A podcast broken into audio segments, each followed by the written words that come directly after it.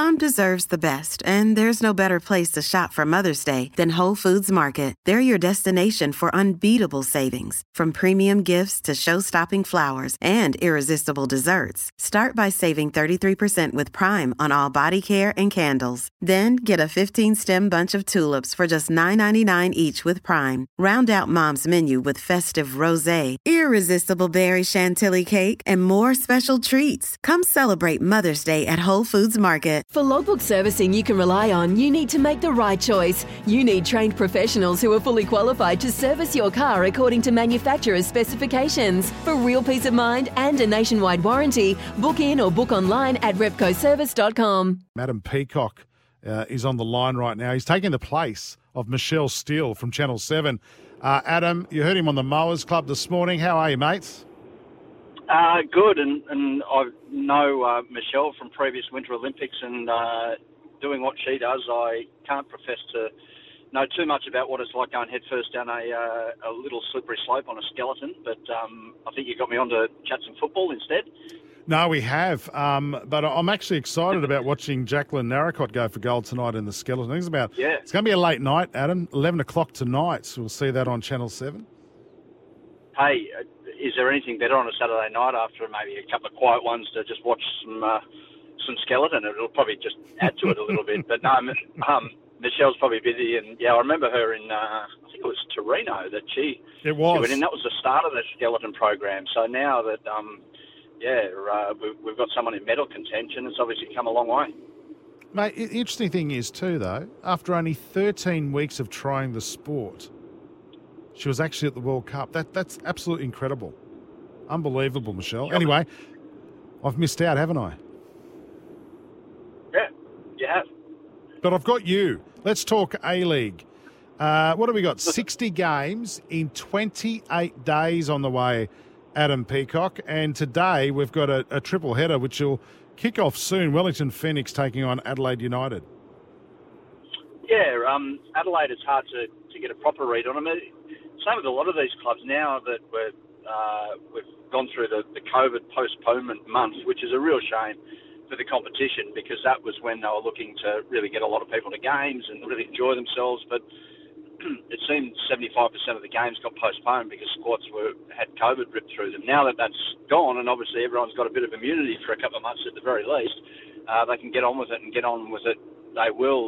Wellington, all of a sudden, have had a couple of wins on the trot, which is good for them. They're actually playing this as the first leg of a doubleheader at Kogarah, because Wellington are actually based, I think they're training out of Chatswood in Sydney at the moment. So, yeah, they've had to do things the hard way again with the border closures. They won't play a home game this season again, unfortunately. So, yeah, they're looking for three on the trot, but it's not easy.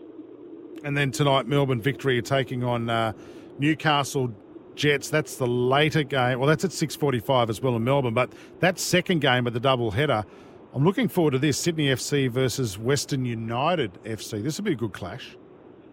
Yeah, it's near the top of the table clash. It's pretty much top of the table clash, with Sydney chasing Western United, who have done really well. And John Aloisi, it's kind of really got on the radar with all the other problems, and you know, the focus on Matildas and Socceroos. But John Aloisi has got this Western United side going really well, really, really well. And they're eking out results. They're not blowing teams away, but they're getting good results. And, all credit to him, the former Brisbane Roar manager, and, of course, down there at Melbourne Heart before that. But, he started well there. Big test tonight against Sydney, who are finding a bit of form. Adam, what do you make of the A-League splitting away from Football Australia? Do you think this is good for the game, or should it all be intertwined? What's this mean for pathways?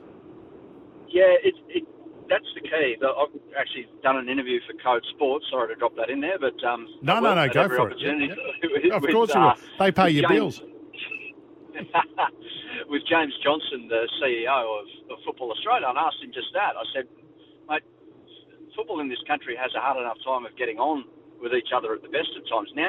Now we've had another layer, if you like, of governance added, and you know it surely complicates matters. And he basically said, well, no, this then has allowed Football Australia to concentrate on participation at the lowest level and elite youth national teams and national teams full stop.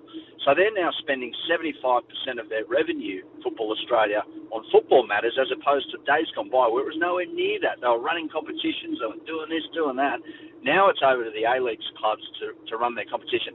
Now the big thing is how it all marries up with your talented young player and where he or she finds the required match minutes to get better. And at the moment, or in years gone by, last decade, it simply has been nowhere near good enough. Now, under this new structure, everyone's got to be on their best behaviour to think of what is best for those young players so that the A-Leagues can be better, the men's and women's, and also at the end of the production line, we get better Socceroos and better Matildas, more depth to what we already have, which is what both coaches are crying out for at the moment. And how do we get that? Is there? Oh, I think we spoke about this last week on Sports Day. Adam, is there a finishing school that's needed? Is there something similar with the NBL where you've got the AIS involved? How do you get those talented youngsters who, yes, may be running around in the A-League, but is there somewhere they can go where they're given extra, I guess, coaching and finesse? Yeah, unfortunately. In an ideal world, probably, yeah. You'd set up like three or four of them around the country as a one-year finishing school to help you then elevate your game and go somewhere off the back of that, or go back to your A-Leagues club. But I don't think that's going to happen because these clubs, that's their player. They've developed them, they've nurtured them, they've signed them, they've identified them. They don't want to let them go at a critical age. So it's up to them. These academies have to start really producing. Like the heat is on them. They wanted these academies, and if clubs are then, like Sydney, for instance, having to go into the market to buy your middle-aged players because nothing's coming through the academy, what the bloody hell is going on? That to me doesn't make sense. No. What's the point? So it brings into absolute sharp focus the academies. But layered on that, and I'm not having a direct go at the coaches in these academies, layered on that is the fact that these players need to be playing against other elite players as much as possible. Elite young players need to be playing 50 games a year, almost. If not, between 40 and 50, in my opinion. That's what happens overseas. That's how they get better. You make your mistakes in games, you build on your strengths in games. Enough of all this idea that, you have to train a lot, whatever, which is along the lines of what the Dutch system was. Need games, as many as possible. So for those 16 to 19-year-old elite players, they just need chances against whatever opposition it is to play as many games as possible in a year.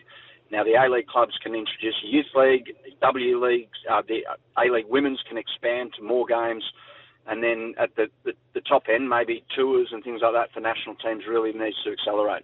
Well, I was about to ask you that. Does that mean we would see some of these 16 to 19-year-olds going overseas in the off-season and plying their trade as well? Well,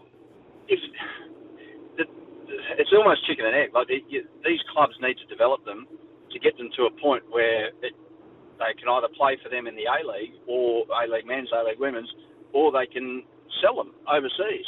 And that's where the football economy comes into question, because if you bring in money, everything becomes a little easier in terms of attracting better coaching, attracting better facilities, better resources for the players.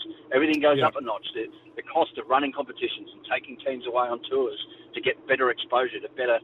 because geographically we're a bit hindered down here, we're away from the rest of the world. Look, there's no simple, easy fix. It will take a lot of hard work from a lot of people, but first of all, the right structure needs to be put in place, and I go back to how it's split with Football Australia and the A-Leagues clubs. They've got to stay pretty tight to make sure that everything is being done to make these good young players better. Yeah.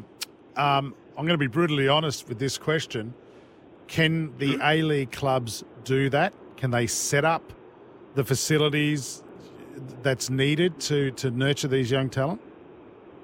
Yeah, the big thing is that the A-League clubs needs is a dedicated season-long running underneath the A-League's comp for the younger players. And I'm mainly talking about the men's here. The women's is a bit of a different space because it's a bit more convoluted. It's different as opposed to... Is this every club is this... Sorry, Adam, is that every club as well needs to participate in that competition? Yes, yeah. So they've said that they're going to set up a youth league.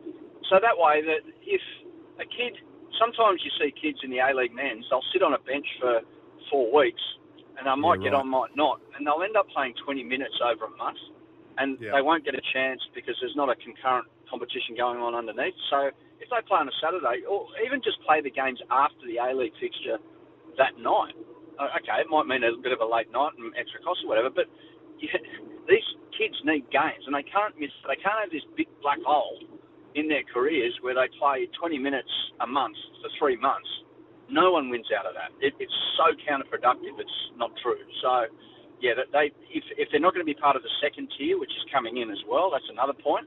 Like the second tier clubs around Australia, your NBL clubs around Australia, they want to come in with a second tier comp. That's great. They don't want the A-League youth teams involved with that. So the youth league needs to be set up, and they've said they're going to do it, the clubs, to get things going in that regard and give more match minutes, quality match minutes to kids who really need it at that age. My last one for you before I let you go. This could take a long time to have any effect on the national teams. Does this mean we're going to be in the doldrums for a while?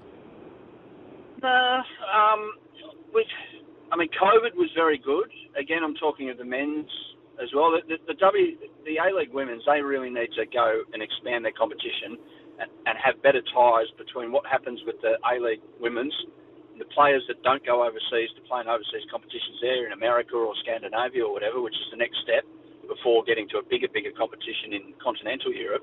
But they need a bigger competition. As for the A-League men's,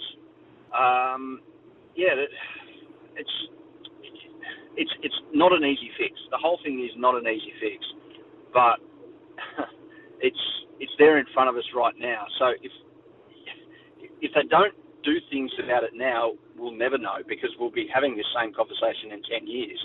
But the thought is that because of COVID, younger players started to get a run in the A-League men's, which is great. A club like Central Coast is doing wonders with their young players, bringing them through, giving them opportunities. And that's why, out of circumstance, they can't attract your bigger names. Like your Melbourne Victories, your Western Sydney Wanderers, they're always going to go for the bigger name players, and that's just market forces. But there still has to be that opportunity for those young players in those teams to be able to break through. And sometimes they're blocked. But COVID opened it up because the teams realised, we'll just go to our own backyard to fill in the spaces right now. I think that's a way forward as a whole. Yeah. But again, you can't tell these clubs are privately owned. And one thing I've learned over a very long time involved in sport and maybe in life is that it's very, very difficult to tell someone who owns something how to spend their money. Yes. We can all be an expert, but we're not the one... Yeah. Opening the wallet. So absolutely, it is up to them in a way, but hopefully the overall philosophy is one of a wider picture and not just the narrow focus of the here and now. Mate, I always learn a lot about football when I talk to you, Adam Peacock. I appreciate you jumping on at the last minute on Sports Central, the Savo mates. And, of course, Adam, you can catch him every Saturday morning and always filling in on all different shows on SCN. And, of course, also writes some bloody good articles for Code Sport as well. Adam, thanks for your time this Arvo, mate. I really appreciate it. Too easy. Thanks, guys. When making the double chicken deluxe at Macca's, we wanted to improve on the perfect combo of tender Aussie chicken with cheese, tomato and aioli. So, we doubled it. Chicken and Macca's, together and loving it. Ba-da-ba-ba-ba. Available after 10:30am for a limited time only. For logbook servicing you can rely on, you need to make the right choice. You need trained professionals who are fully qualified to service your car according to manufacturer's specifications. For real peace of mind and a nationwide warranty, book in or book online at repcoservice.com.